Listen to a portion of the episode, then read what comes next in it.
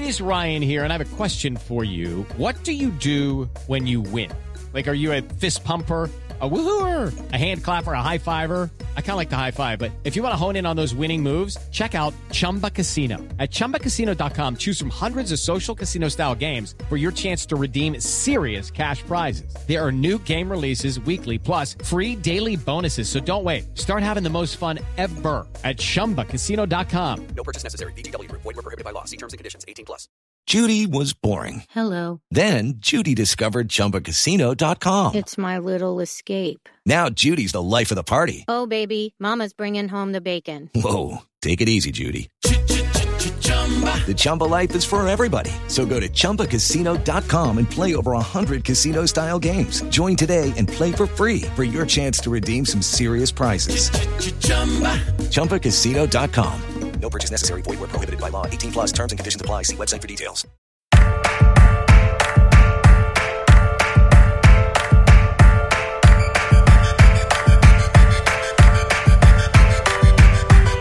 I'm in this world and they Welcome made back to 32 And if you Fans. In 32 days, I'm Alex Chester, and with me, as almost always, is Wheels men Wienerker. running Wheels, how's it rolling? Almost always. and some money and some sponsors. Well, you've uh, been a little bit absent the last couple of weeks for certain segments of certain episodes. Which segments of which episodes?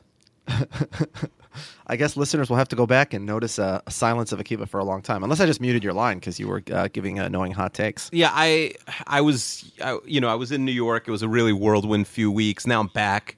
I'm a little jet lagged still. You were in but- Florida with the Zika sushi. Yeah, I was in Florida. I was in New York. I was in Paris. I've been all over the world. I have to tell you, and the only place I really care about is my bed. Like my my office and my room back here is my solitude and. The only person I care about is the man who's delivering my, my dinner in a few minutes that hopefully I'll hear because I have my headphones in. Yeah. By the way, I'm impressed by the fact that you've lived in Israel for like a decade and still don't know enough Hebrew to order on the phone. Oh, you heard me say, "Can I order in English?" yeah. Oh, well, I did. The truth is, I did most of it in Hebrew. It's just like if I can't understand something, I'd like to. I then Yeah, turned said, and, and ordered. You said it. your phone number in Hebrew, so you do know the number is uh, zero. Oh no, I I turned and and did almost the whole order. I don't know to say. I know to say onion, but I don't know to say onion rings. I know onions batzal, but how do you say onion rings? Tabat Batzal. I don't know. I know fries as chips. yeah. Uh, I, I could have done the. I, I have and could have done the whole thing in Hebrew, but my preference is always to speak English. Yeah. Yeah, you're back home. The Olympics is over. Your favorite time of the year is done. Although your next favorite time of the year is coming because football's almost on its way. Yeah, you know, I love the Olympics more than anyone, but I'm also always so fine when they end. It's not like the NFL where I'm like depressed, like I'm still in a depression from February, and I would pay like a thousand dollars for the NFL season to start tomorrow. Although Yeah. there would be a lot of fantasy drafts I'd have to do tonight, but still, yeah. um, I, I just I don't know. Like there, there's so many events. Like Nate Silver had this awful take where he's like, the Olympics are too uh, condensed into 16 days. Now there's over over 300 events, and they're going to jump from like 306 to like 320 next time because they're adding baseball and softball and karate and sports climbing and uh, something else I'm missing. And Still not tug of war for some reason. no, tug of war has not gotten back. I feel like they could cut golf. I feel like golf was a universal failure. Keep women's golf because they really like. I'm a you know like the hundredth percentile of like minor sport fans. Minor, you know, like the secondary sports, and like I you know I could name like dozens and dozens of male golfers, but I, I could name like eight female golfers tops. Like the women's golf has completely collapsed. Like they don't they have a lot of weeks that are off just because like there's no sponsors, so there's no events nowadays, and like they didn't even get Michelle Wie in that tournament anyway. So I don't know why I'm talking about women's golf, but Yeah. uh, but I love the Olympics. I love. I miss like weightlifting already. I watched every jump of the women's high jump. It was there was so much drama. Vashti Cunningham. Yeah, it was the weird, the weirdest thing. It was like a high school meet because She's 16. everyone, no, everyone missed every jump. It was like the event just ended. I, I only watched. I only watched the highlights on NBC. Yeah, yeah, and it's insane. Like I watched the whole thing online. I had my daughter in here. I was explaining to her like Chaunté Lowe is an, an American woman. She has the best jump in the world this year. She's 32. She has three kids. One of them special needs. She lived in her car. She lost two houses. Like like she has like ten of those sob stories in one. This is her fourth Olympics. She's coming, I think, fourth and fifth and sixth now. She was in fourth place. Everyone had missed, so she had the last jump. It was a tourna- it was going to be over no matter what. She hits the jump, she gets the gold medal. She misses, she gets fourth place. and she just missed. I saw that. Yeah, it was. Uh, but like you know, if you watch the whole thing, you realize like, and it was crazy because like the British announcer on like the NBC live feeds online said like, oh, you know, Ruth Beitia, the Spanish woman, wins the. This is clearly the highlight of the entire Olympics. Like, and like NBC like didn't even show her or say her name. I'm sure. Uh, like, and he's like, "This is definitely the story of the games." Yeah, but but it's like I don't I don't miss it anymore, and we shouldn't be talking about it because it's already Wednesday. Well, so I want to talk about Olympics basketball for a second. So the American team, obviously, they ended up running away with it. Uh, although you know they had a couple close games, obviously Australia, Serbia in the early rounds, Spain in the semifinal. So here's my issue: the argument why American America struggles relative to the other countries, even though their talent obviously vastly outweighs every other country. Every other country trots out like three or four marginal NBA players, and the U.S. has 12 NBA All Stars or 11 in Harrison Barnes. But mm-hmm. the argument is because these guys play together every summer, they know each other, and the American guys are thrown together randomly, right? Yes. But we can agree that if the non-American teams were en- were put in the NBA, they would be the first seven teams in the lottery. Like again, they are by far worse than any NBA team. Of course. I mean, there's no depth. Like the worst Yeah. players in their Yeah. team stink. Yeah. Exactly. So my Every question is, most of the good teams have seven or eight players who could definitely be in the NBA at least. yeah, and every NBA team has 12 guys who could be in the NBA. Right. But none of them have twelve. Yes. Okay. So my argument is that if the goal is to win, which is the goal, that's why we don't just send 12 superstars, but we've taken some role player type guys like Tayshaun Prince in past Olympics Mm-hmm. or Andre Iguodala. Christian Laettner role to be the white guy. Yeah, no white guy this year. Well, I guess half of Klay Thompson. So why not just take the NBA champions? Why not take the NBA champions or t- They let's almost take did it the this Warriors? year. We had half the Warriors. Take the Warriors minus Andrew Bogut. Why not just send them? They've been practicing together And then who do you longer throw than in any instead other of team. Bogut? You th- giving them Boogie instead cares? of Bogut? Who cares? They don't have a lot of they- big men that way. Whatever, but they've been It's a practicing terrible idea. together. They're the, Why is they're- it- those guys are falling apart. You should take like the te- the best team Okay, that missed take, the playoffs. Take any team. take take the Sixers. Any NBA team Right. again would win, and they've been practicing together longer. oh, would the these- Sixers this year have won? I'm not so sure. And they also have been practicing together long because they're mostly guys on ten day contracts. Right. uh, but yeah, no, like take a t- take a good team that lost in the first round of playoffs that has some legs. Yeah, whatever. So I don't understand why they don't do that. Uh, you know, they want to name the team well in advance. Guys have to have plans, etc. But if, if the argument is you need guys who practice together, then just take an actual team.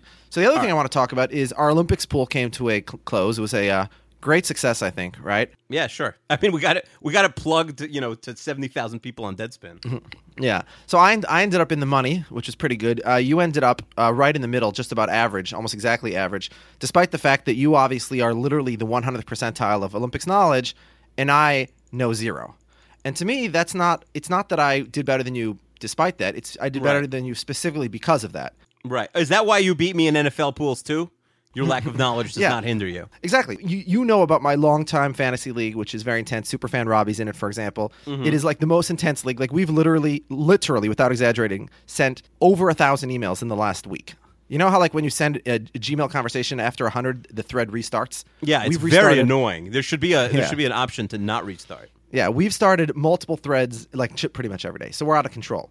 Are there people who are normal who who don't respond to every email, like who are just like there but they they never say anything? Well, those people we filter out of the league because we don't. We want people who are super responsive and you know insane. Because in my in my like keeper league, I haven't been responding. Like I don't even vote when they vote on like keeper rules and stuff now. Oh, you're such annoying. No, I, can't say I'll like a- tell like the commissioner, I people like. I'll tell the commissioner like I can't deal with this now. Uh, just you could you you know take my vote as vote for however you want. Yeah, Shmaria always uh, automatically votes with me. He's my uh, he's my Mussolini. If I'm Hitler, he's Mussolini.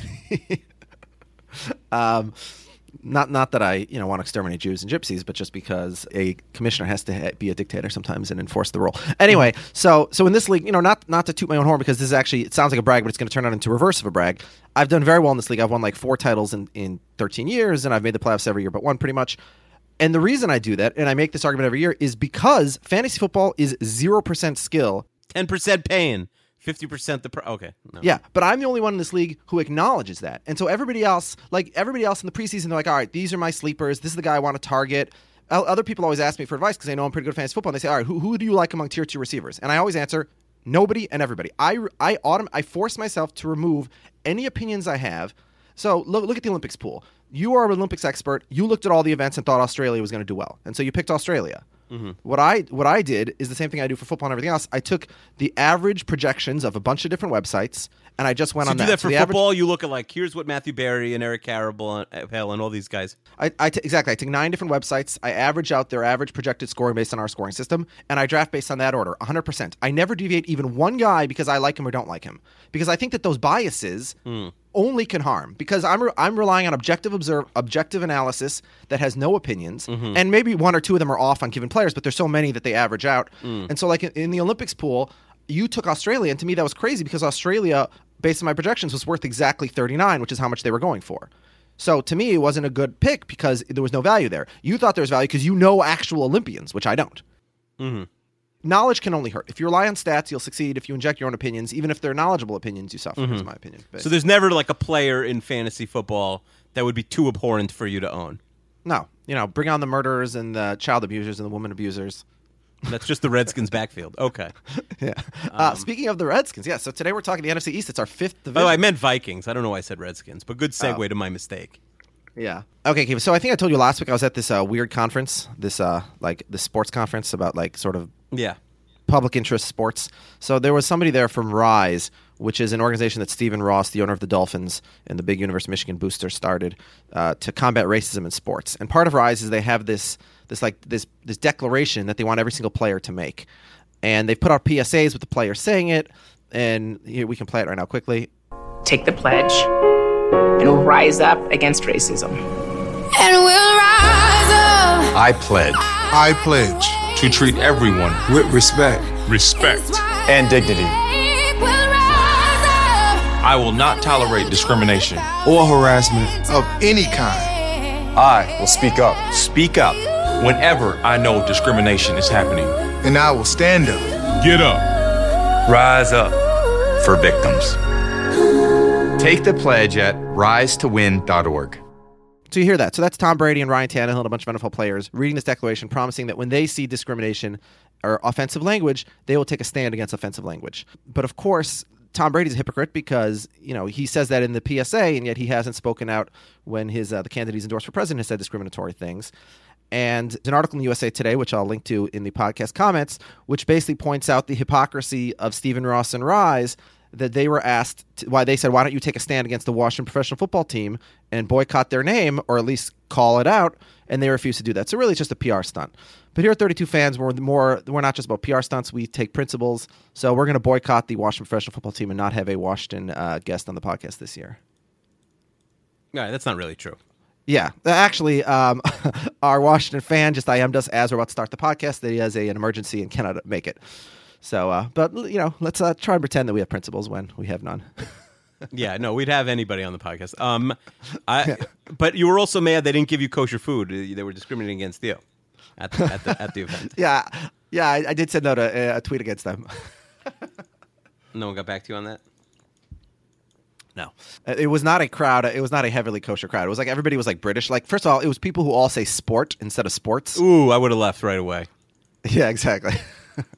there was a lot of talk about sport. Right, that's like a hate crime for your ears. Uh, you should you should speak up about that. And the weird thing is that they say sport in the singular, but they say maths in the plural. Yeah, everything they do in England's wrong. That actually makes sense because we say, the word is mathematics, right? Yeah. So why is it? Why do we say math in the singular? Actually, that doesn't make sense.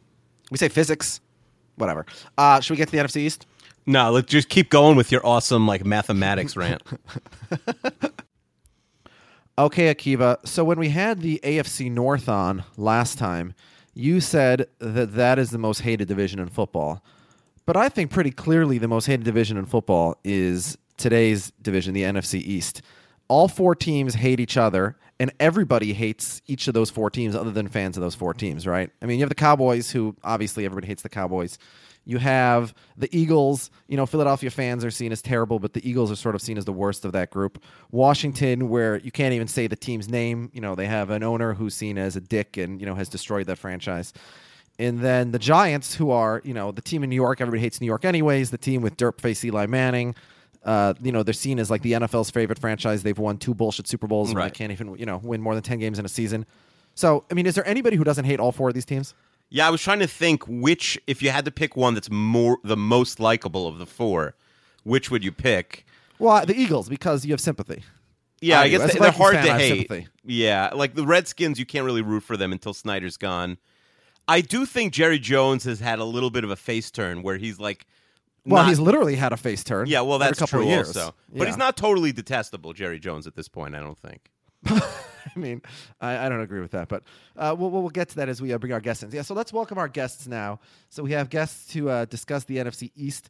Uh, we'll start with the team that finished at the bottom of the division last year. That's the Dallas Cowboys, and we have, as we did last year, to discuss the Cowboys, Jordan Parhar.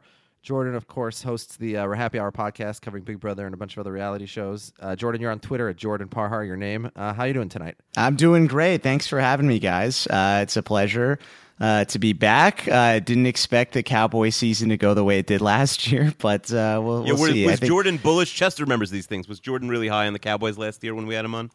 Yeah, well, I mean, both of us were also. You were especially. I think you had him like five or six in your power rankings. Mm-hmm, yeah. So everybody, everybody was bullish on. I mean, I, I asked Jordan. I said, "Do you think that it's messing with karma to have so many jerks on the team?" And he said, "No, but in hindsight, maybe it was a little." bit. Yeah, I, I think Um, maybe a bit, just a bit.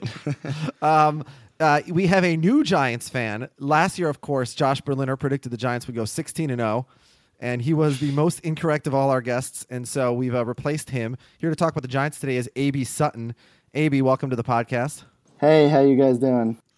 Good. Uh, here to discuss the Eagles, as he was last year when he was a hardcore believer in Chip Kelly, a uh, big believer in the system for the Philadelphia 76ers. So it's been a rough few months for him. um, unless he's bought the Kool Aid on the, on the new uh, regime in town for all his teams. Shamir Simon. Shamir, welcome back to the Thank you, thank you. I still have a stomach ache from drinking all that Kool Aid. Yeah.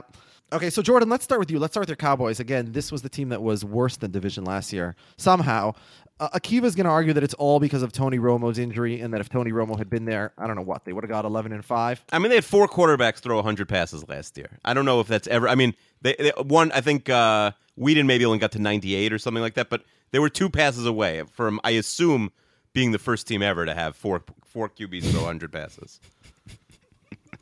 Yeah, it's an unbelievable year last year for the Cowboys. I mean, you think about all of the bad luck there. Uh, yeah, Romo is the that's really uh, he's the key to the team. I mean, you saw what happened without him, and I think uh, you know this year they're going to be in major trouble again if he goes down. And I would not be too surprised if he gets injured because I think Tony Romo is probably uh, he's arguably the most injury prone starting quarterback in the NFL right now, just with all these back surgeries and uh, you know shoulder problems and all this other stuff. So um, I, am a lot more skeptical about the team going into this season than uh, compared to where I was a year ago. Yeah, three straight ask years he hasn't played 16 games. Um, and the thing is, like, uh, w- the, like you said, the backup thing, and, and they didn't. I mean, who's who's the number two quarterback right now? Uh, right now, it's Dak Prescott who they drafted. Yeah. Oh boy. Yeah. And Yeah. I mean, it's I mean, it can't- honestly can't there's more upside there than yeah, Yeah. it can't get worse. There's more upside with Prescott than with Matt Cassel or Weeden. I mean, Kellen Moore was okay. He didn't play well, but uh, you know, in on, on paper he's okay.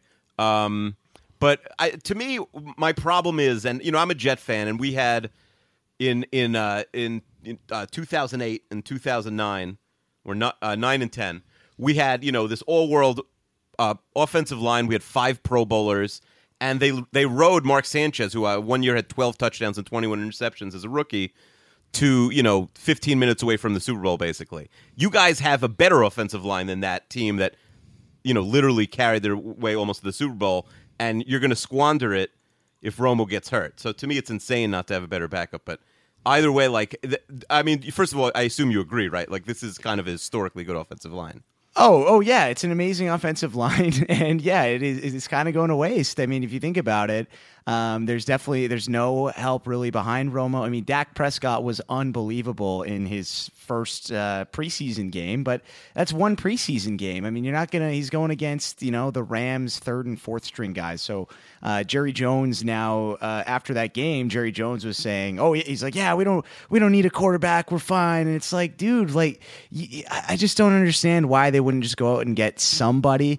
Uh, you know, Prescott, he's got promise, but you can't lean on him in, year one. He's very raw and he's got a lot to learn. So uh, I think it's a huge mistake. And I, I, I, the defense too. I mean, that defensive line with all these suspensions uh, on the Cowboys right now. I mean, they're really going to struggle on defense. So they better hope uh, that Romo stays healthy and that they just lean on, on Zeke and hope that he can carry them to the promised land. Jordan, your backup quarterback could be worse if Jerry Jones had gotten his way. It would be Johnny Football that you'd have, so. right?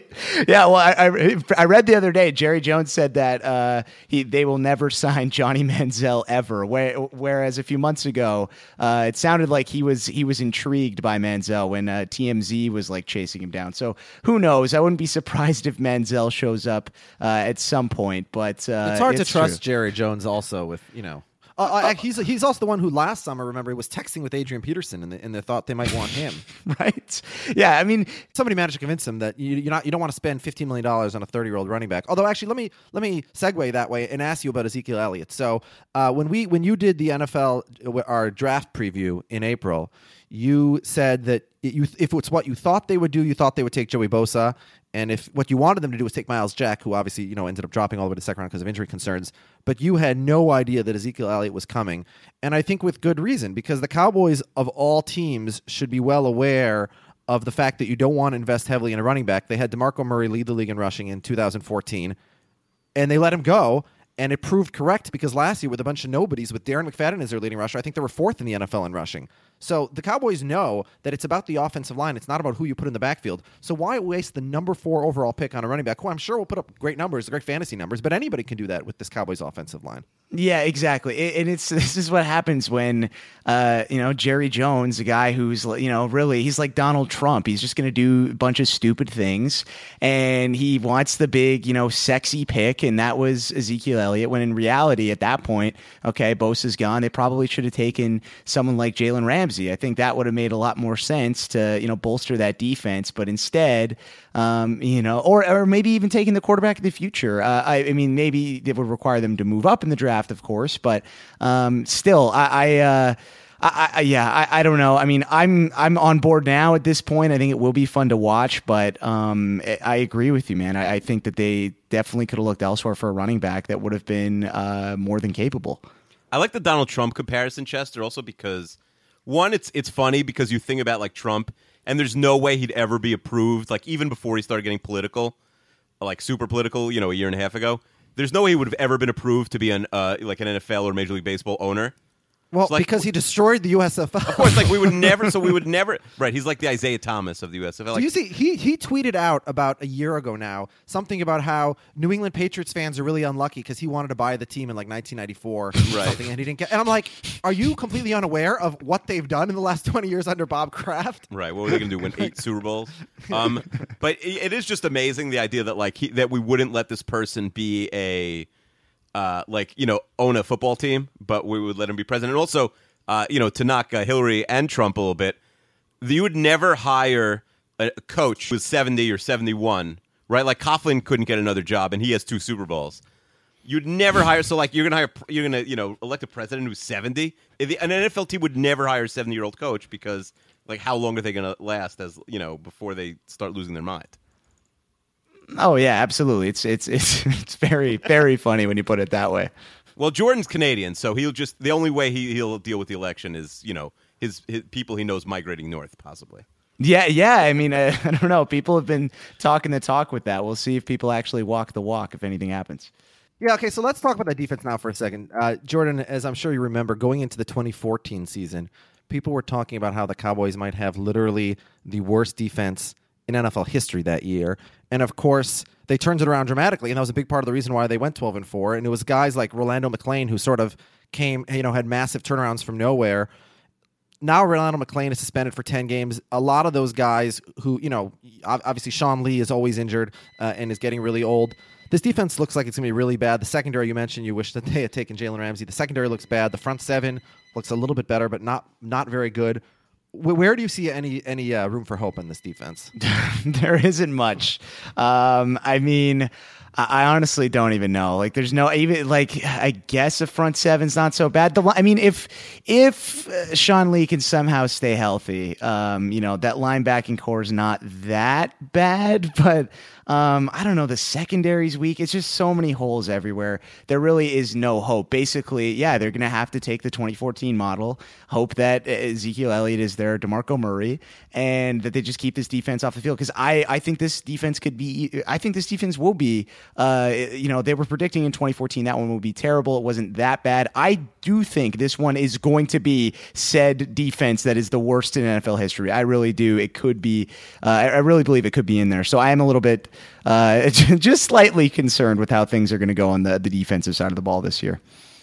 So is your goal basically to be like the NFC's version of the Steelers? Hope that Romo stays healthy, you have a dynamite offense, and you just win every game 35-31? Yeah, that's what that, I would love that. I mean, as a fan, that would be amazing. And uh, you know, I, I I think like realistically, that's how they're going to win ball games. I really can't see them winning any other way. Uh, like I don't know how anyone on this defense is really going to force turnovers. I mean, Byron Jones, I could see him making a bit of a a bit of a leap this year forward in terms of, of progress. But outside of that, I mean, there isn't anybody that I'm overly excited about uh, on the, this side that side of the ball.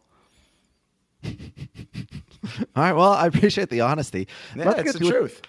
All right. So let's transition. You talked about not being excited. To me, this is like the least exciting team in football because they're really the same team every single year. Again, except for times when they randomly make the wild card and then randomly win a Super Bowl. AB, that's your New York Giants. Whoa, he's not a Ben McAdoo. Chester, you're not into Ben McAdoo? Uh, what are you talking about? The Giants completely were a clusterfuck this offseason.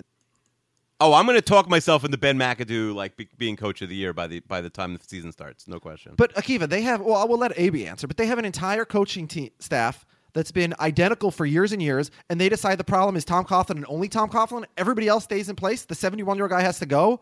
Like that makes no sense. Either clean house or why getting rid of Coughlin? I definitely don't agree with your assessment. McAdoo has really improved the offense the last two years. Um, Eli seems like he's really comfortable in his system. He put up great numbers last year. Um, maybe not so much from an advanced stat perspective, who uh, I think Pro Fo- Football Focus th- didn't love his season, but you know they're obviously passing a ton because of their terrible run game, um, and he's putting up numbers.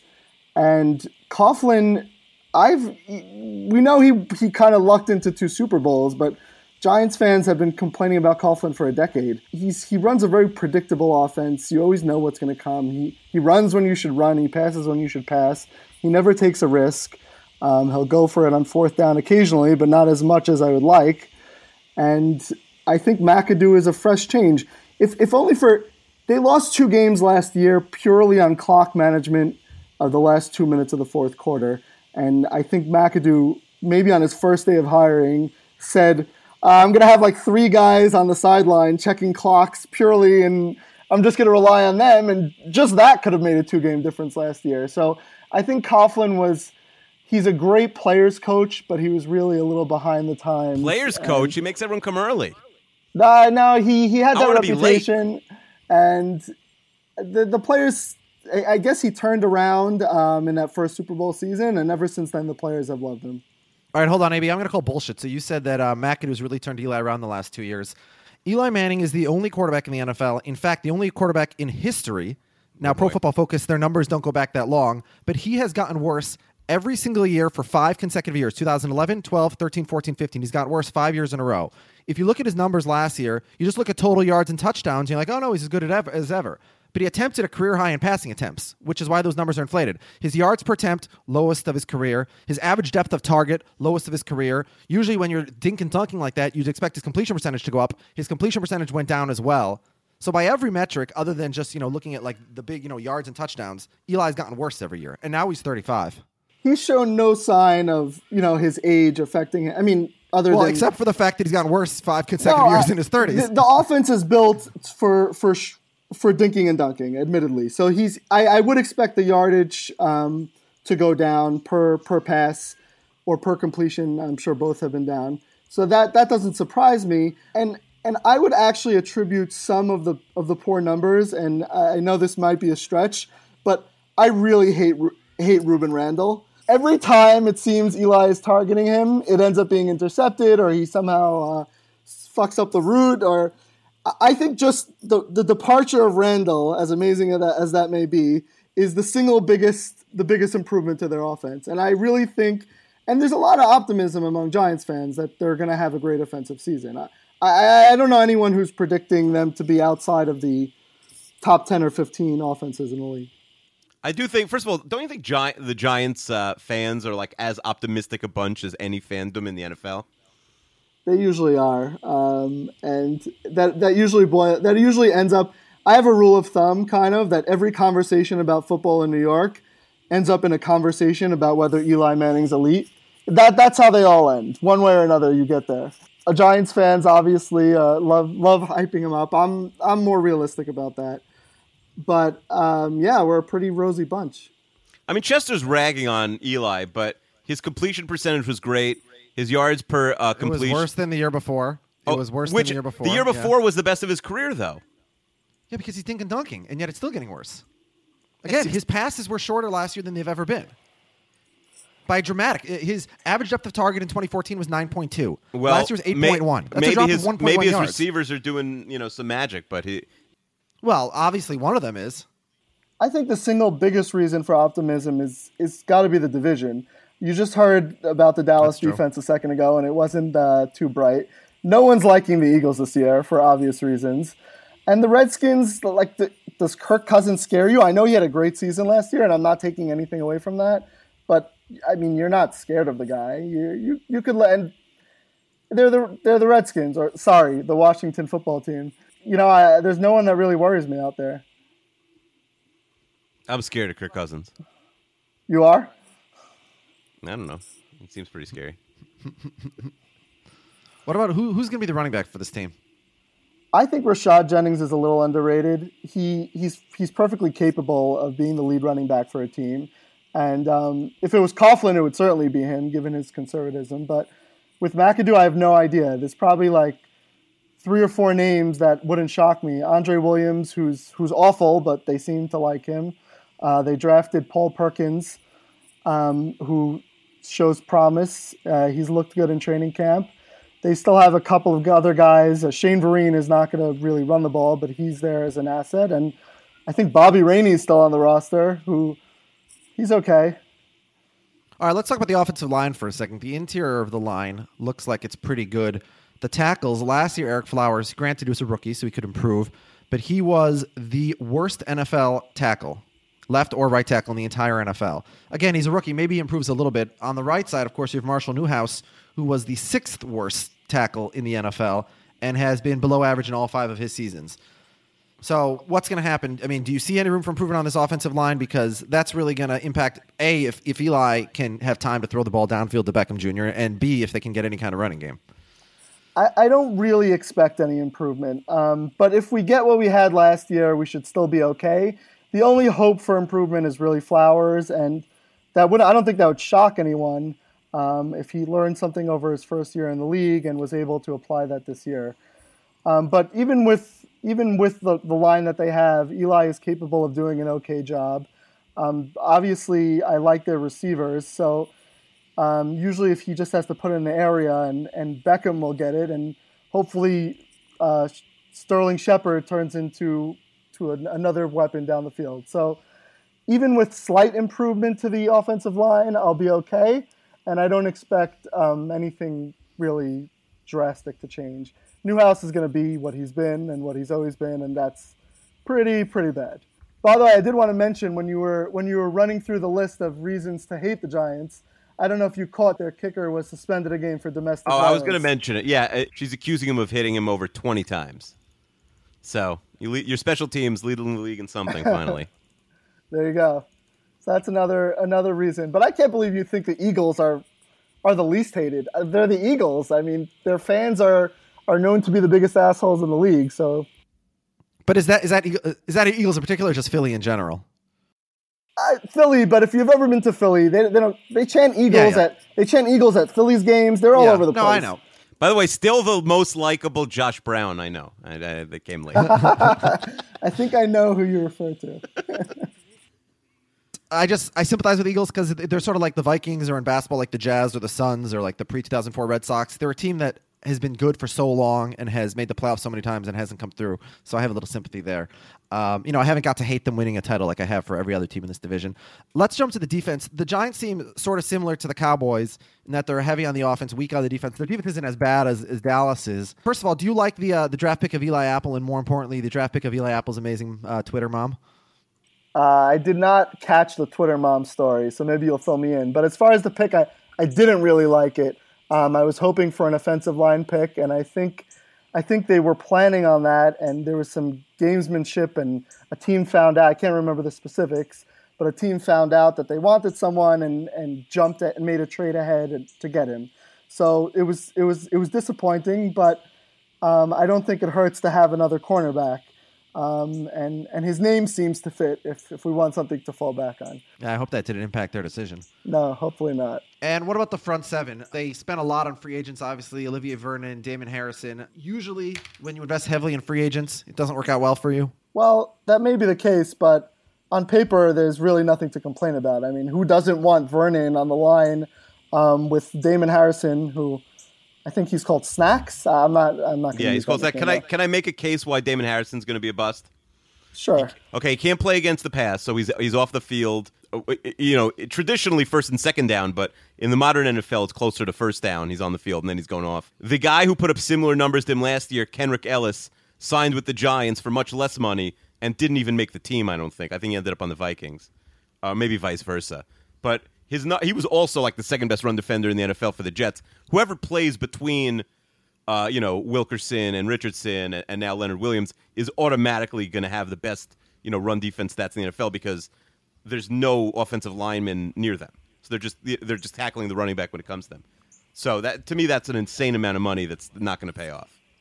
It's it's definitely too much money, but um, that's that's not going to hurt us this year. I don't think they were going to really put that money anywhere anywhere else useful. I mean, maybe they would, who knows? But but it's just from a, a, stats perspective. I mean, he's kind of almost a luxury on that line. It's it's really shaping up to be, on paper, one of the best in football. So we have we have JPP and and Vernon, and then Jonathan Hankins and Harrison. If if one guy doesn't pan out, and and he should be fine, even even if he's overpriced, I think we can live with that.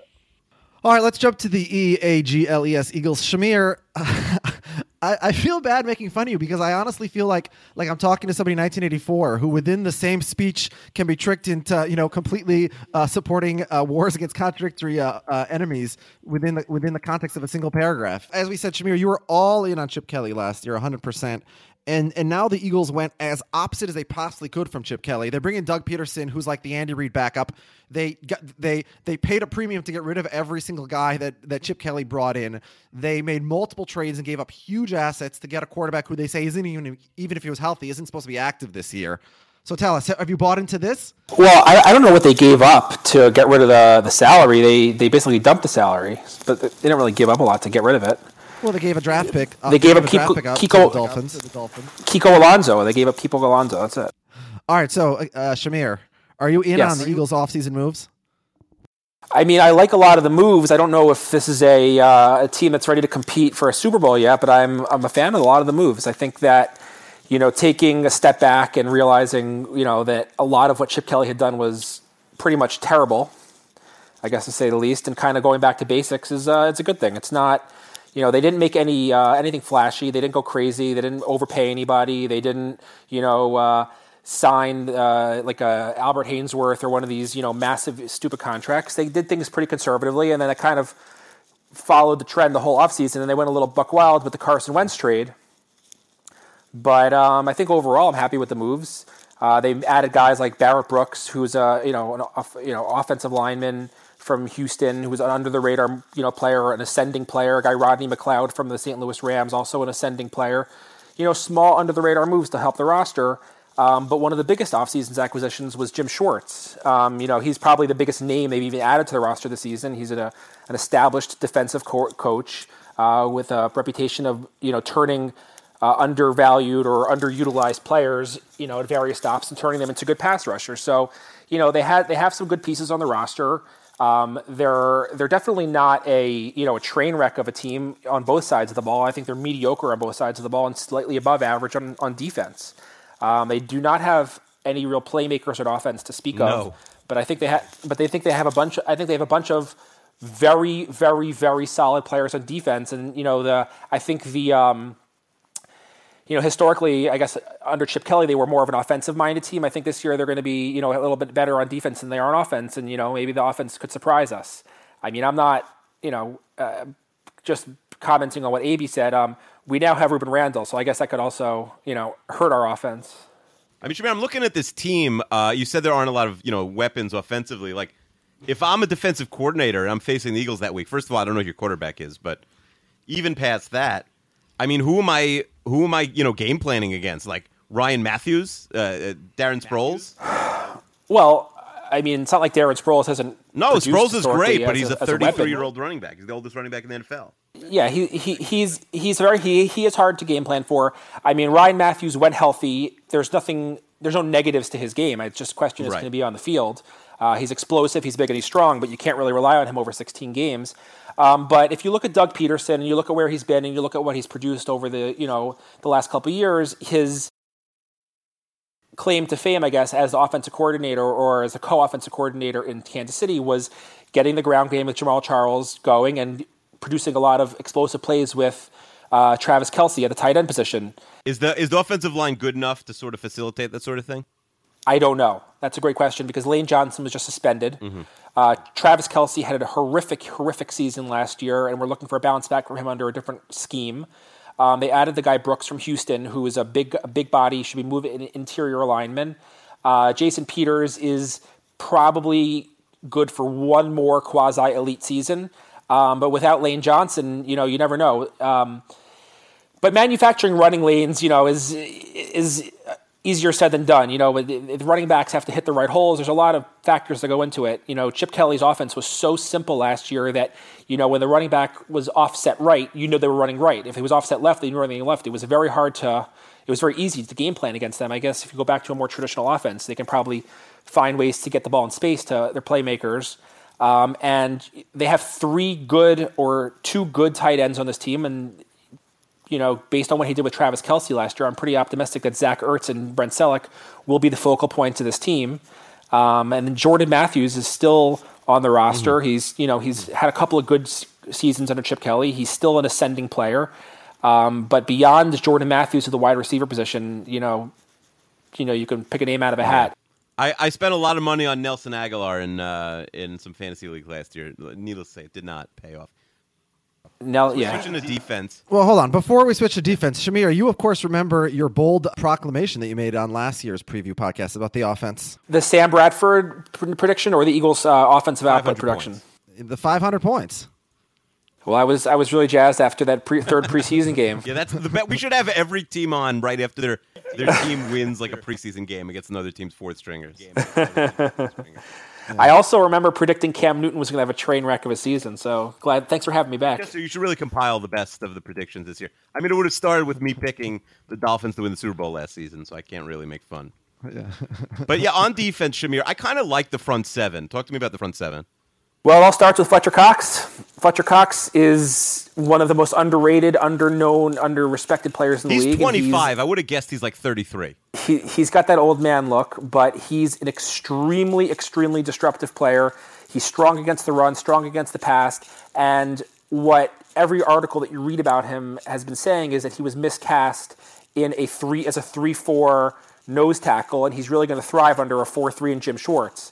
Um, so, it, given the numbers he put up in a, at a position in a three-four, uh, people are expecting tremendous things from him. And you look at guys like Brandon Graham and Vinny Curry, both drafted by the Andy Reid era, both drafted as 4 3 ends, also been playing out of position. And both guys were given large contracts the last couple years to, you know, based on where the team believes that they could be, you know, as, as elite pass rushers. Um, Connor Barwin now has the inverse of those players, where he's now miscast as a 4 3 end, but he's still a very dynamic pass rusher, and he's very good at um, playing in coverage. Um, and they um, they still have depth, you know, on the line. They have this guy. They have um, Bennie Logan, who's a big run stuffer, big big in the middle, and they have uh, they have some other players that have been there for a while, um, but their you know their weakness is still there's some unknowns in the linebacker corps. Nigel Bradham's a guy they brought in who has a history with Jim Schwartz, and um, Jordan Hicks is a second year player who was actually drafted as a, as a 4 3 linebacker, as a 3 4 linebacker. Now he's shifting. So there's a lot of moving parts because they're shifting from a, a 3 4 to a 4 3. So, you know, It's a have- really young team, right? Uh, The team looks young all the way around, basically, except for the offensive line, basically. Yeah, well, Leodis McKelvin's a starter. He's a little bit old. Uh, Malcolm Jenkins is, is a little bit older. But outside of those guys, Uh, they are a pretty young team. They've all been, you know, because obviously Chip Kelly got rid of all the all of the the legacy players on the roster, and he Right. You're talking built- about McKelvin and Jenkins. Like the, to me, the, the secondary is, is a major problem. I don't know. I don't know like who you guys are stopping with with, with the names I'm seeing. I view Malcolm Jenkins and Rodney McLeod as the two above average players in the secondary, and the rest is replacement level players across the board. Kiva, Pro Football Focus loves their secondary. Thinks it's the 12th best in the league. Nah, I'm not buying it. Their problem is their problem is their linebackers. They have the worst linebackers in the NFL. Mychal Kendricks was literally the worst linebacker in the NFL last year in coverage. Yeah. Yeah, you can you can probably pin I think four of Jordan Reed's touchdowns last year are on Mychal Kendricks. You know, we don't usually talk about special teams, but breaking news uh, during this podcast: your uh, y- your kicker Yes. has a concussion that he sustained Yes. during warm-ups when a punt hit him in the head. Let's let's categorize him as one of the two kickers fighting for the kicker job. So I wouldn't. Yeah. Uh, I Uh, wouldn't call that was a great kicker just punt by your place kicker Cody Parkey to knock uh, Caleb Sturgis out. Wait, so the Gi- the Giants kicker is a domestic abuser. The Gi- the Eagles kicker. Ha- what what about the Cowboys kicker? Jordan, what's he up to? He's Uh, Dan Bailey. Um, hasn't gotten hasn't gotten in the news this week yet.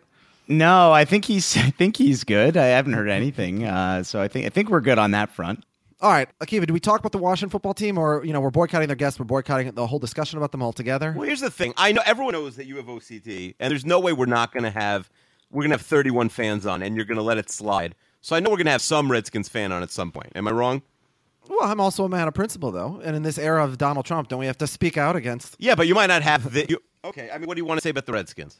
I mean, doesn't it all depend on Kirk Cousins, really? All right, fine. So the, the segment we, we're doing now is called Best in the Division. I'm going to ask you. We'll go through quarterback and coach and a few other positions, and uh, we'll get we'll see if we have a consensus for who's the best in the division. Let's start with Shamir. Shamir, who's the best quarterback in the NFC East? When healthy, Romo. Not Eli. No. Okay. What about you, uh, uh, Jordan? Uh, it's funny. I was going to say Eli, but uh, yeah, I mean, when healthy, I mean, I think you do. I think you got to say Romo, but I think overall, um, you know, I, I think we got to go. If just in terms of looking at the range of outcomes, uh, I think Romo, eh, because of the you know the fact that he's so injury prone, I think we got to say Eli. I think Eli is the safest bet to have. You know, a pretty pretty solid year. Romo, I think, certainly could have a better year. Cousins maybe could too, but I, I don't know. Cousins, I'm just not buying it. I'm really not buying it. And Bradford, Wentz, whoever the quarterback is for the All Eagles. right, so no. AB, break the tie. Who's the best QB in the division? Well, obviously Eli. I mean, but in, in seriousness, um, I think being on the field is, is a pretty important. It's easy to say when healthy, but no, I agree. Obviously, right for taking taking him for a season where you could rely on Eli, who's missed zero games in his career, uh, versus Romo, who you know who's basically missed two most of two seasons recently. It's hard to compare. right. All right, I'm sh- I'm shocked. I didn't even think that was a debate. Akiva, are you also on team, not Team Romo? Uh, the best offense overall in the division. Let's go back. Uh, AB. Uh, it, I mean, it, it's pretty clearly competition between New York and Dallas, just like the QB thing. Who has the best offense in the division? It, it really all comes down to Romo, so it's hard to say. But you know, given given the injury risk, I, I would take the Giants. I'm a, I'm actually not ruling out the Redskins. They have a lot of weapons on offense. A lot. Wow.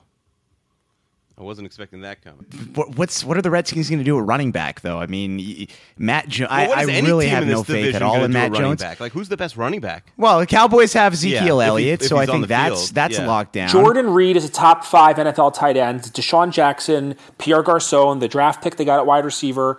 Their offensive line. What Garcon is like 800 years old. Garcon is done. Jackson is overrated. I think jo- Josh Doctson's got a lot of potential, but uh, Jordan Reed is phenomenal. But uh, I-, I don't know. I mean, that running game scares me a little bit. Is that offensive line that great either? I don't. I wouldn't say the Redskins. I, I would say it's between the Giants or the Cowboys, in my opinion. The Giants. I, I did I didn't say it was the Redskins. I just don't think it's a two man question, a two team question. Okay, fair enough. But everyone agrees that the Eagles are not in that question. Unfortunately, not. All right. Well, uh, what about defense? This is such an offensive division traditionally, traditionally recently, not historically. And I, I don't even know where to go with best defense. I mean, I guess Washington, but uh, let me ask you guys because that's what we're supposed to do. Um, all right, Jordan, who has the best defense in the NFC East? Ah, jeez, yeah, that's hard. Um, I I guess the, the Redskins. Uh, I mean, the Eagles. Uh, you know, I was. It's hard. I, I really, uh, honestly, they're all pretty. I, I know the the Cowboys certainly know, um, and the Giants. I mean, they've made some additions, but I still probably would say no. So yeah, I'll, I'll go with the Redskins. What about you, Shamir? Yeah, Bashaud, Bashaud Breeland and Josh Norman. That's all you got to say in that division. Yeah, I, th- I do think Breeland's going to have a big stars turn this year. Also, I agree. Uh, and AB. Um, from watching the games, I think I'd also lean towards Washington. Although I know the advanced stats, they really like the Eagles. Uh, they they weren't flashy last year, but I've I've heard that they they put on uh, they put up good numbers. All right, uh, best coach in the division. Uh, that's an interesting one, I guess. Akiva, can I ask you this? Yes. When we do our coach rankings, Yes. you actually love McAdoo, but otherwise, to me, all four coaches would be in the bottom twelve. Um, okay, well, let's ask them, and then we'll then we'll go back because that they're like the talent here. You know, we're just we're just like the schlubs. Jordan, who is the best coach in the NFC East? Oh, geez, that's hard. Um, ugh. Um. Oh man, I don't even. Uh, yeah, like they're all pretty mediocre. Uh, I guess we haven't really seen much of uh, Pederson. I mean, uh, I I guess I kind of I think.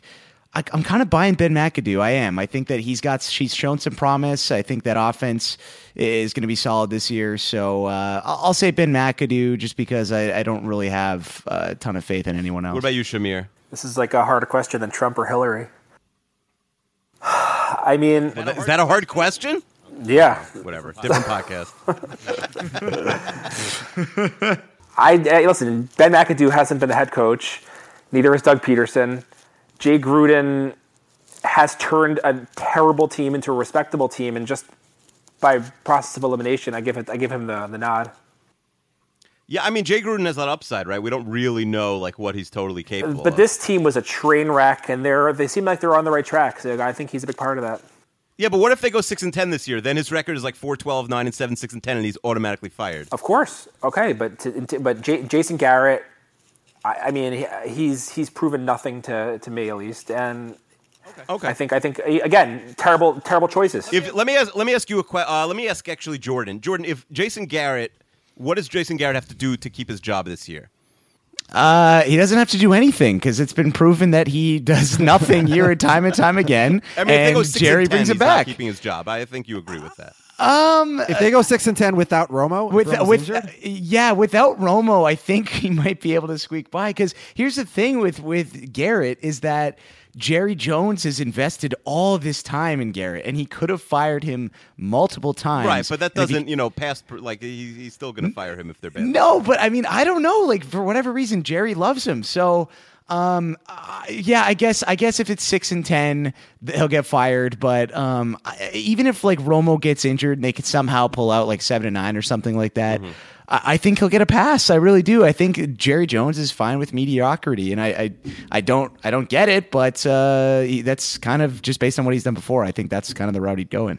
Avi, who's the best coach in the division? Uh, I, I would be hopeful that it's McAdoo, but given that he hasn't put a product on the field yet, I'm also going to have to say Gruden.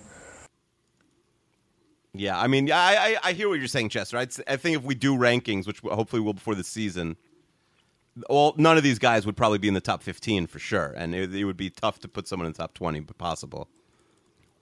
I think we should wait a little bit to do our rankings. Last year we did our rankings after week six, and so the Falcons. Oh, I wanted to do them before five- the season. I I think a, I think a coach that can win with Kirk Cousins has got to be better than more than the top fifteen. Right? Yeah, no, definitely. The job Jay Gruden did last Well, year was sensational. I, I mean, agree. they went nine and seven in the worst division in football. Let's not go crazy here. I mean, someone's got to win the games, so anyone could have won the, the division.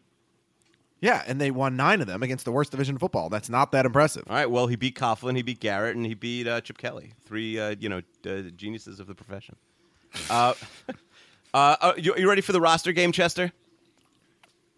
Let's go. I'ma rasta in a the rasta them. I'ma rasta in a the rasta them. I'ma rasta in a the rasta them.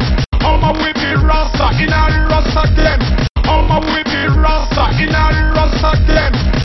All right, we'll we'll do an abbreviated version of the roster game. Uh, I'm going to ask you one player on uh, on the team you root for, and you just tell me everything you know about him. He might be a very famous player. He won't be. He'll actually be a very anonymous player. He'll probably be a guy who's in training camp and doesn't have a number on the back of his jersey. No, I'll give you someone who has a number because I I feel like those guys never. And there's a prize for everyone who knows their anonymous player uh, the best. Uh, AB, who's Brad Bars?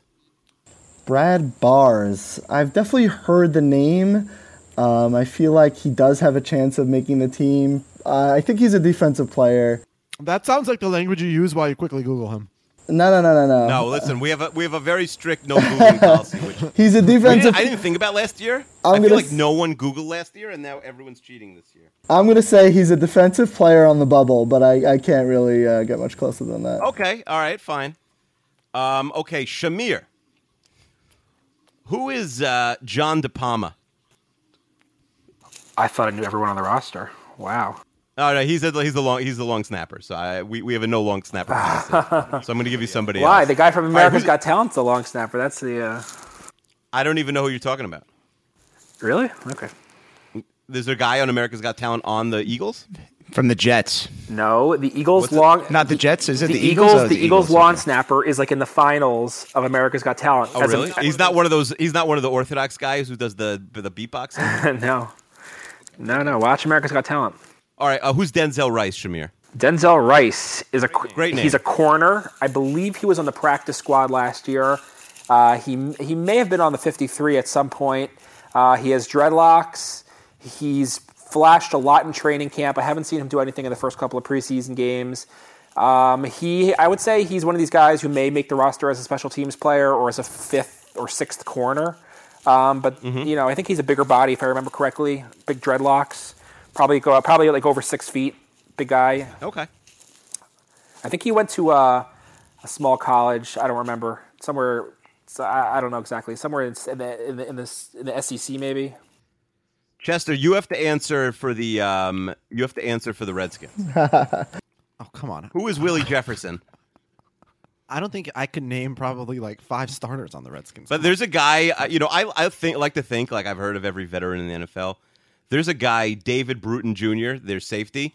It says he's in his eighth year in the NFL, and he's from Notre Dame, and I watch a lot of Notre Dame games. I don't know who that guy is on the Redskins. Uh, Jordan, you ready for Okay. your uh, your question? I got to get you a good one here. uh, Okay. all right. Uh, who's Joe Looney? Joe Looney. Uh. Very dear to your heart as a Canadian. Is he Canadian? Okay. Offensive No, line? no, I just mean I just meant that the Looney. Sorry. Oh, Looney, I see. Okay, I was gonna say I didn't know. I knew that Arjen Colquhoun's a guy who's a Canadian. Who I thought that was maybe a direction you were gonna go in, but uh, Joe Looney, yeah, No, that would offen- that would imply I like spend time preparing. I would have done. Something that. okay, okay.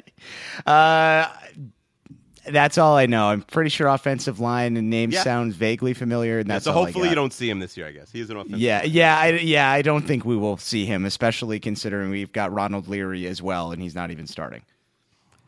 Uh, yeah, and not to mention the highway robbery of La'el Collins, which is like a whole nother podcast. Right? How did nobody sign that guy? It's really, it's still upsetting. It's ridiculous. And the the bigger question is how the Patriots not get him, honestly, because they get all those guys. Yeah, exactly. My my guess is that Collins grew up as a Cowboys fan. I think his agent just steered him there. Yeah. Yeah, I, I guess I, I have no idea. I was actually uh, I, w- I was sequestered away from society when all this was when all that went down. So uh, my I, I'm the wrong guy to ask when He- uh, he how was in jail, if everyone's happened. not listening. yes.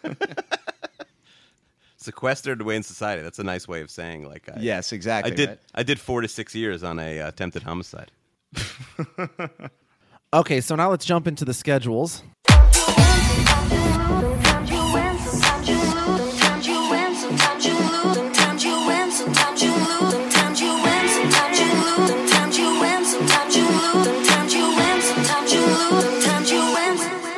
As you guys know, if you've been listening to our podcast this year, unlike last year, we're not asking you to predict your own team schedule because everybody predicts their team to go 12 and 4 and it's boring. This year we are having your rival pick your schedule. So, how about Jordan? We'll have you do Washington because uh, you guys were the preseason division favorites last year and you ended up in last, they ended up in first. So, let's see if you can reverse that this year. So, all right. So, Jordan, yeah, week one, the Washington professional football team starts in the early Monday Nighter at home against the Pittsburgh Steelers without Le'Veon Bell in that game. Uh, I'm gonna give me give me Pittsburgh. Okay, so they start 0 1. And then week two, they're at home again against the Cowboys, your beloved Cowboys. Uh, I'm gonna say they win that game. That game in Washington, that was the crazy uh, sa- Sunday Nighter last year, right? Yes, that's right. It was. Yeah, I believe so. Yeah. Yeah, I almost got divorced over that game. I was I was in New Orleans with my wife, and we were at some music club, and like the bathroom line was super long. So I told her I was going to leave to go somewhere else to go to the bathroom, and and that really was my intent.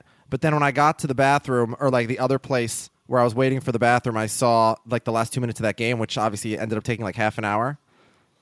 and so she kept texting me, "Where are you? Where are you? Where are you?" And I looked at the clock and I said to her, "I'll be there in 30 seconds." And I said this for half an hour. And suffice to say, the, the, the night did not end well for me, uh, or or for you.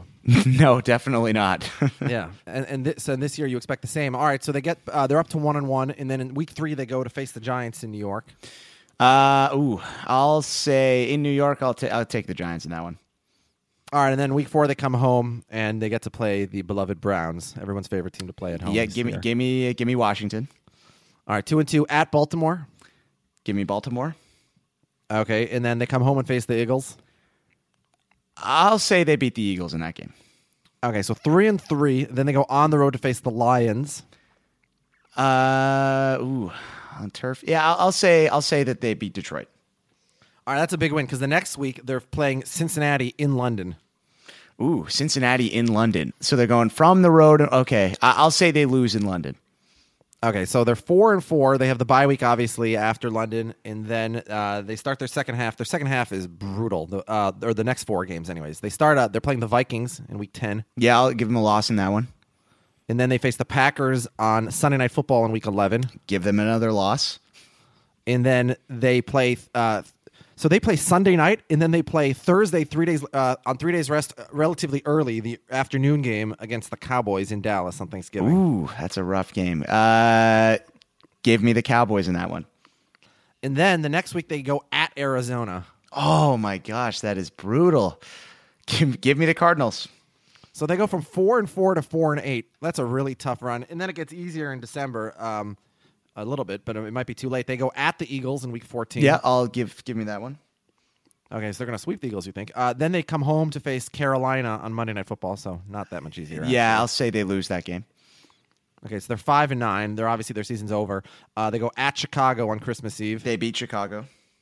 All right, six and nine, and now they're just hurting their draft position. And then uh, week seventeen they face the Giants at home. I'll say they lose that one. All right, who should do the Cowboys? How about uh, who hates the Cowboys more, Shamir or Aby? I hate the Eagles more, probably. So Okay, all right, okay, Shamir. I don't think it, I don't think it's possible for anybody to hate the Cowboys more than I do. Okay, so we'll let you pick the Cowboys schedule. Week one, the Cowboys are at home against the Giants. Cowboy win. Okay, uh, week two, they go at Washington. Washington win. Okay, week three, they're home against Chicago. Cowboy win. Okay, week four, they're at San Francisco. Cowboy win. All right, three and one. Now things get a bit tougher. They face the Bengals in week five at home. it's not life or death. I'm going to give that to the Cowboys. I'll, Oh, big win. big win. This is before Romo gets hurt. Yeah. Yeah, so four and one, and then they go at Green Bay the next week. Loss. Okay, so four and two. Then they have the bye. Coming out of the bye, they face your Eagles on Sunday Night Football at home.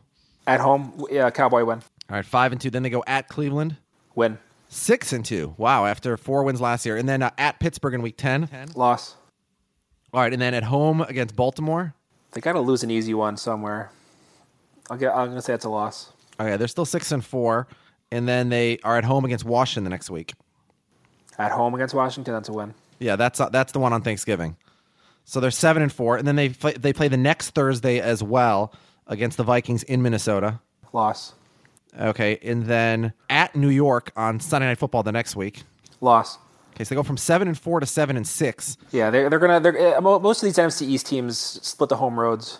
All right, uh, now the uh, the end of the schedule is relatively easy. They face Tampa Bay at home in Week fifteen. It's probably a win. I mean, Tampa Bay's Tampa Bay could be good though. Yeah. that's a- Okay, so they're eight and six, and then so the next week. So Christmas is on Sunday this year. Most of the games are on Saturday. There's two Yep. games on Sunday, and then they're playing Monday night against the Lions at home. That's a good. That's a tough one. I don't know what the Lions are going to be this year. I'll give that a Cowboy win also. Okay, so that puts them at nine and six, in pretty good position, probably given this division. Uh, in uh, week 17, they're at the Eagles. Uh, that's a loss. I, I think I think all these teams split. I don't think anybody. I don't think there's any sweeps in the NFC East. There hasn't been a sweep in a while. All right, so Dallas starts six and two. They cool down. They finish nine and seven. Jordan, how would you feel about uh, a prediction of nine and seven for your Cowboys? Yeah, I, I went through the Cowboys schedule and I kind of looked at all the games, and that's that's about what I had: nine and seven, ten and six. Um, so you know, in this division, I think that's prob that could be good enough to make the playoffs. So Um, you know, if Romo stays healthy, I think that's probably where they're, they'll finish. If he's not, then uh, it'll be significantly worse than that. All right, AB, you said that you hate the Giants the most. Is that right? Or the Eagles the most? Excuse me. Yeah, that's right. Okay, so uh, week one, your uh, hated Philadelphia Eagles are at home against Cleveland. I think I'll give that one to them. Okay, week two, uh, Monday Night Football at Chicago. Oh, that's a terrible game on Monday Night Football. Monday Night Football hasn't been good in, in recent times. Um, yeah, but uh, Philly at Chicago, what's the hope? There? I mean, I guess it's early enough that it's not like either one is going to be like five and ten yet. But yeah, I think Bradford's still in the game at this point, still on the field at this point. Um, I think uh, Akiva mentioned earlier that Romo is the most injury prone quarterback in the league, but we certainly have a challenger in Bradford. But I'll give him the win. Also, two and zero start for the Eagles uh, in the Doug Pederson era, and then they come home in week three to face the Steelers. Can they go three and zero heading into their early bye? No, they cannot. Oh, so they, they lose a battle of Pennsylvania. Two and one, still not bad. Then they uh, coming off the bye, they're at Detroit. I'll give them a loss. I think Stafford looked good at the second half of last year. Okay, then they're at Washington the next week. Yeah, I think I think that's a loss on the road. Okay, and then they face the Vikings at home the next week. Vikings are tough. Um, at this point, probably the the Eagles' offense is falling apart. Bradford, they they have um, he's he's probably gone at this point. I, I don't think they could beat the Vikings. They go from two and zero to two and four, and this losing streak could continue because the next week they're facing the Cowboys on Sunday Night Football. Yeah, again on the road. I'll give them another loss. I don't think this season's going to go that well.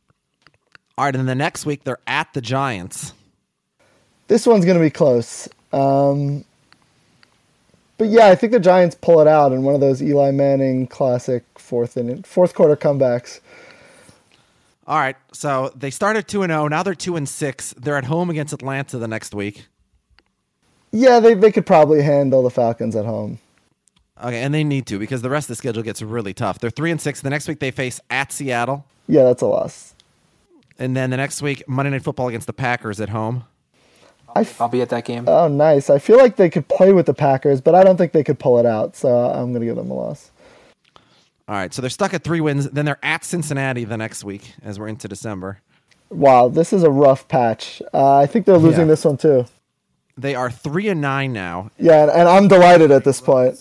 Yeah, three and nine. Now they're just playing draft position, and and now I think is where they could get a couple of wins because they're facing all their divisional opponents at home in in, uh, the end of the season. So it starts in week 14 against Washington. Yeah, so at home they could probably handle Washington.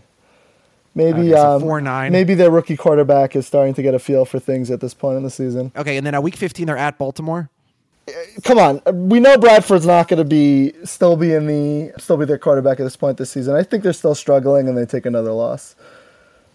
All right, and then they face the Giants at home on Thursday night, three days later. Yeah, they'll split with the Giants, so let's give them a win here. Okay, so that gets them up to five and ten, and then they finish the season at home against the Cowboys. Yeah, if Romo is playing, they don't have a chance against the Cowboys, and, and I'm assuming he will be. Just you know, why not? So I'll give it to the Cowboys. Okay, Shamir, how do you feel about that five and eleven prediction for your Eagles? I mean, I, I have them somewhere at seven and nine, so we're only off by two games. You know, I have I, I don't- know. There's a couple of games in there that I think they can go either way, and it's it's just so hard to predict this offense. I really have no idea how this offense is going to play. So I, I you know, it wouldn't shock me if they went five and eleven, or wouldn't shock me if they went seven and nine. I don't think there's really much of a difference. They're missing the playoffs either way. All right, okay, so I'll give you a chance for a little bit of revenge against AB. Actually, you and Jordan will split this one, but uh, you'll do before the bye. So the Giants in Week One, they're at the Cowboys.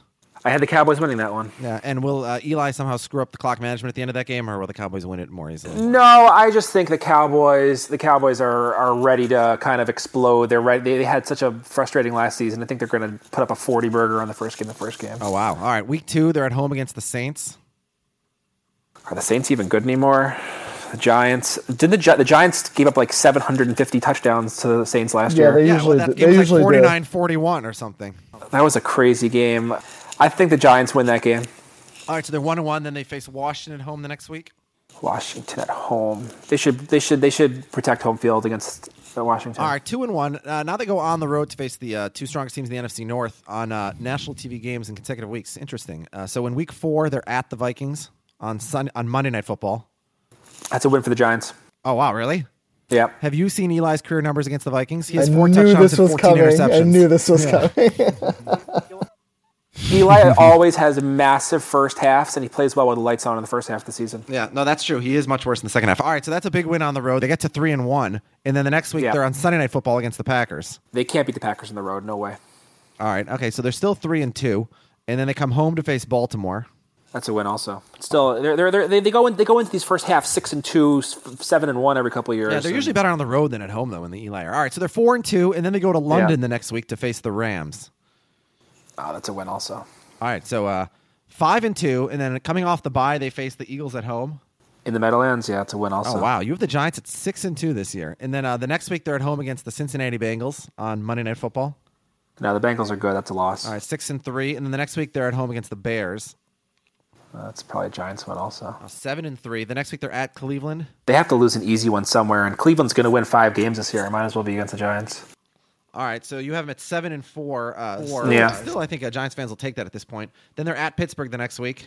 Probably a loss. Also, All right, seven and five. Then Sunday Night Football at home against the Cowboys. it's a win for the Giants. Revenge from opening night. At home the next week against Detroit, and and nine and five. They might even be able to clinch this division. Uh, that's a loss for the Giants. Oh wow! So they lose at home to the Lions. So that drops into eight and six. Still in decent Yeah. position, although they got to go on the road their last two. Thursday night football. So on three days rest, they're at your Eagles. Hmm, that's a good one. I, I don't think the, the Giants can beat the Eagles twice in a season, regardless of. It's just there's just too much on the line for the Eagles fans. I lose that game. Okay, so eight and five to eight and seven, and all of a sudden it's a must win in Week 17 at Washington to finish the season. This is like one of those years where you never know the the Giants could pull that magic again and the you know sneak into the playoffs and do make do make some do some damage. I give that I give that to the Giants also. Oh wow! So they sweep Washington. They finish nine and seven, Yeah. tied with the Cowboys. I'm not sure who uh, wins Yeah. who wins the tiebreaker yet. Ab, would you would you take? How do you feel about a nine and seven prediction for the Giants this year? That's kind of exactly where I'd put them. Uh, maybe I would. But he has flip he a has them few. losing to Cleveland, losing to Detroit at home, winning at Minnesota on the road. But that's so, that's that's so giant. yeah. Yeah, maybe they, they take the Lions game. So I, I'm between nine and ten. By the way, I was supposed to switch to Jordan after the bye. I forgot about that. Sorry, Jordan. No, no, that's okay. That's okay. You were on a roll. It was fine. All right, Jordan. I'll, I'll let you decide. Uh, uh, go back and study that quickly. The Giants and Cowboys both nine and seven. Who's winning the tie? I think it'd be I think it'd be the Giants because we have them sweeping Washington, so they have the be- the better division. Yeah, yeah, I, I think that would be the Giants there. Um, and I, I think there was uh, you could give that Cleveland game to them. So I mean, let's. I, I think it'll. I wouldn't be surprised if yeah, the Giants win, Cowboys are second, and maybe the Cowboys get the second wild card. Are you guys in general agreement that I mean, obviously anything could change, but it seems going into the season that the likelihood it'll be like last year, where the winner of this division is going to be locked into that four seed in the playoffs. Yeah, I agree with that. A home game against the top wild card, which could be you know the Vikings or Packers, it could be Seattle or Arizona. Ugh, that's not fun. That's not. Fun. I think that's right, unless it's the Cowboys. And if it's the Cowboys, I could see them winning. You know, if everything goes right for them, then they could be the two or three seed. All right, okay, so there we have it. Nine and seven for the Giants and Cowboys, seven and nine for Washington, and five and eleven for the Eagles. We'll finish the podcast as we've been doing it this year. No, I don't want to get off on a rant here. We'll start with you, AB. What's the thing you hate the most about the 2016 Giants? Probably the middle of their defense. Um, they've they've ignored linebacker, kind of as if the position doesn't exist in the draft for like ten years, um, and it, it it hasn't worked out till now. So I don't see why that would change.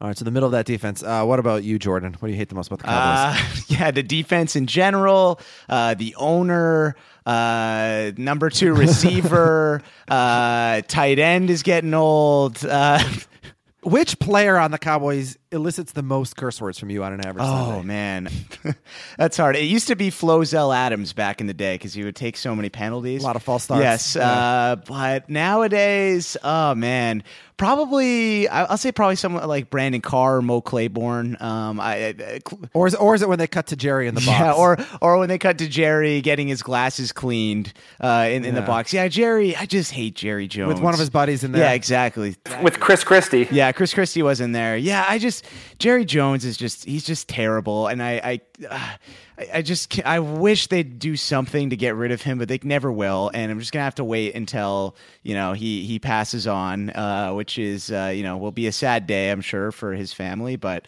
you know I just I, I just think the Cowboys are just gonna be mediocre until then. So th- there's so many problems on this team, so many problems. But I mean the the good parts of the team, if they're so good, they could almost lift up the rest of the team and you know make them somewhat decent. But I don't, I don't see them going on a, a deep run or anything this year. Yeah, I was just thinking about yeah, like how beloved Chris Christie was in New Jersey after Hurricane Sandy. and he decided to use that political. Like he decided first he's going to become friends with Jerry Jones because there's nothing that New Jerseyites, whether they're Giants fans or Jets fans or Eagles fans, there's nothing they like more than Jerry Jones and the Cowboys. And then he threw in with Trump, so he still does love Bruce. So he has one thing going for him in New Jersey. But yeah, I, I understand why his approval ratings in that state are a little low at the moment. Shamir, Yes. what do you hate the most about this uh, this Eagles team? Nothing gives me greater aggravation than thinking back to the days when we had LeSean McCoy, Jeremy Maclin, DeSean Jackson, and the explosive playmakers. Now you look at the roster, just totally devoid of an explosive offensive player.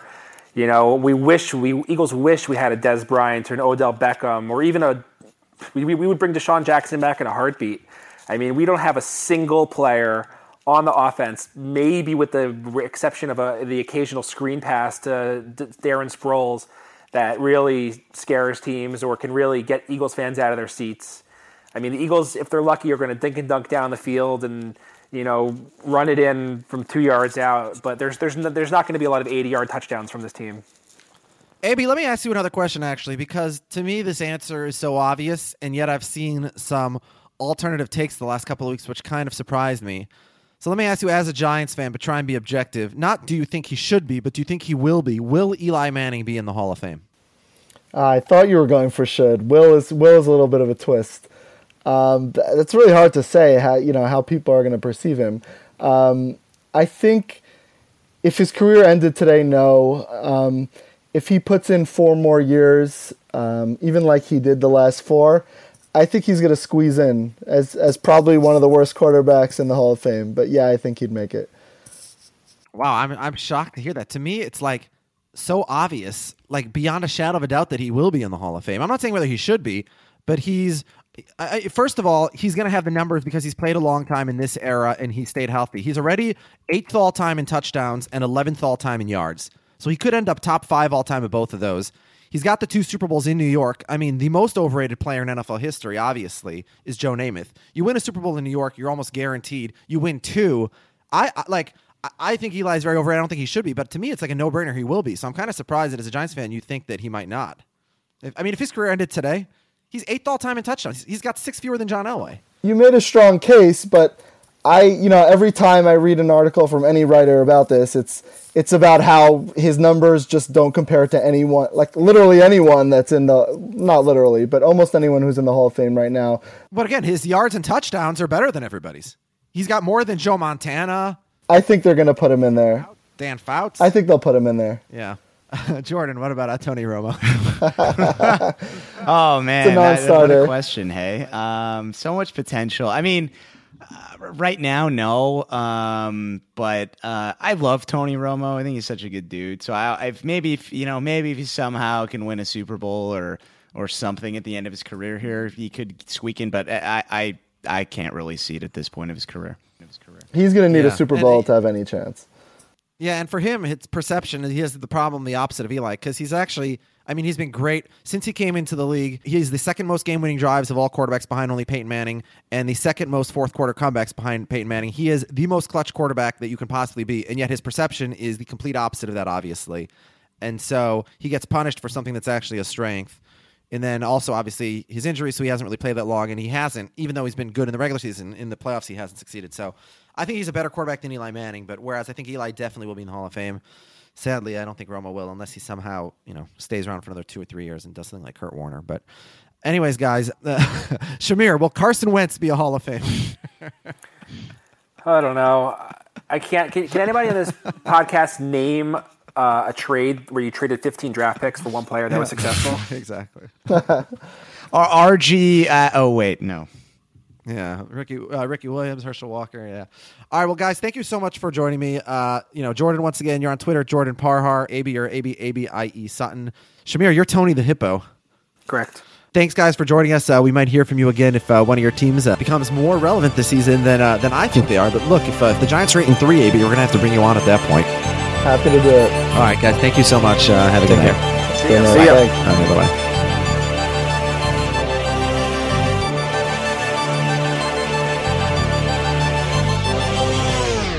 Hello, it is Ryan, and I was on a flight the other day playing one of my favorite social spin slot games on chumbacasino.com. I looked over the person sitting next to me, and you know what they were doing?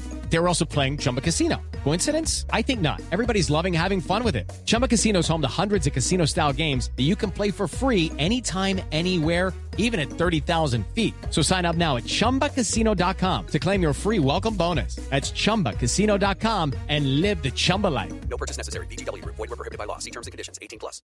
With Lucky Land slots, you can get lucky just about anywhere. Dearly beloved, we are gathered here today to. Has anyone seen the bride and groom? Sorry, sorry, we're here. We were getting lucky in the limo and we lost track of time.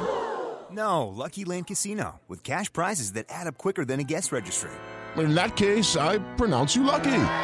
Play for free at LuckyLandSlots.com. Daily bonuses are waiting. No purchase necessary. Void where prohibited by law. 18 plus. Terms and conditions apply. See website for details.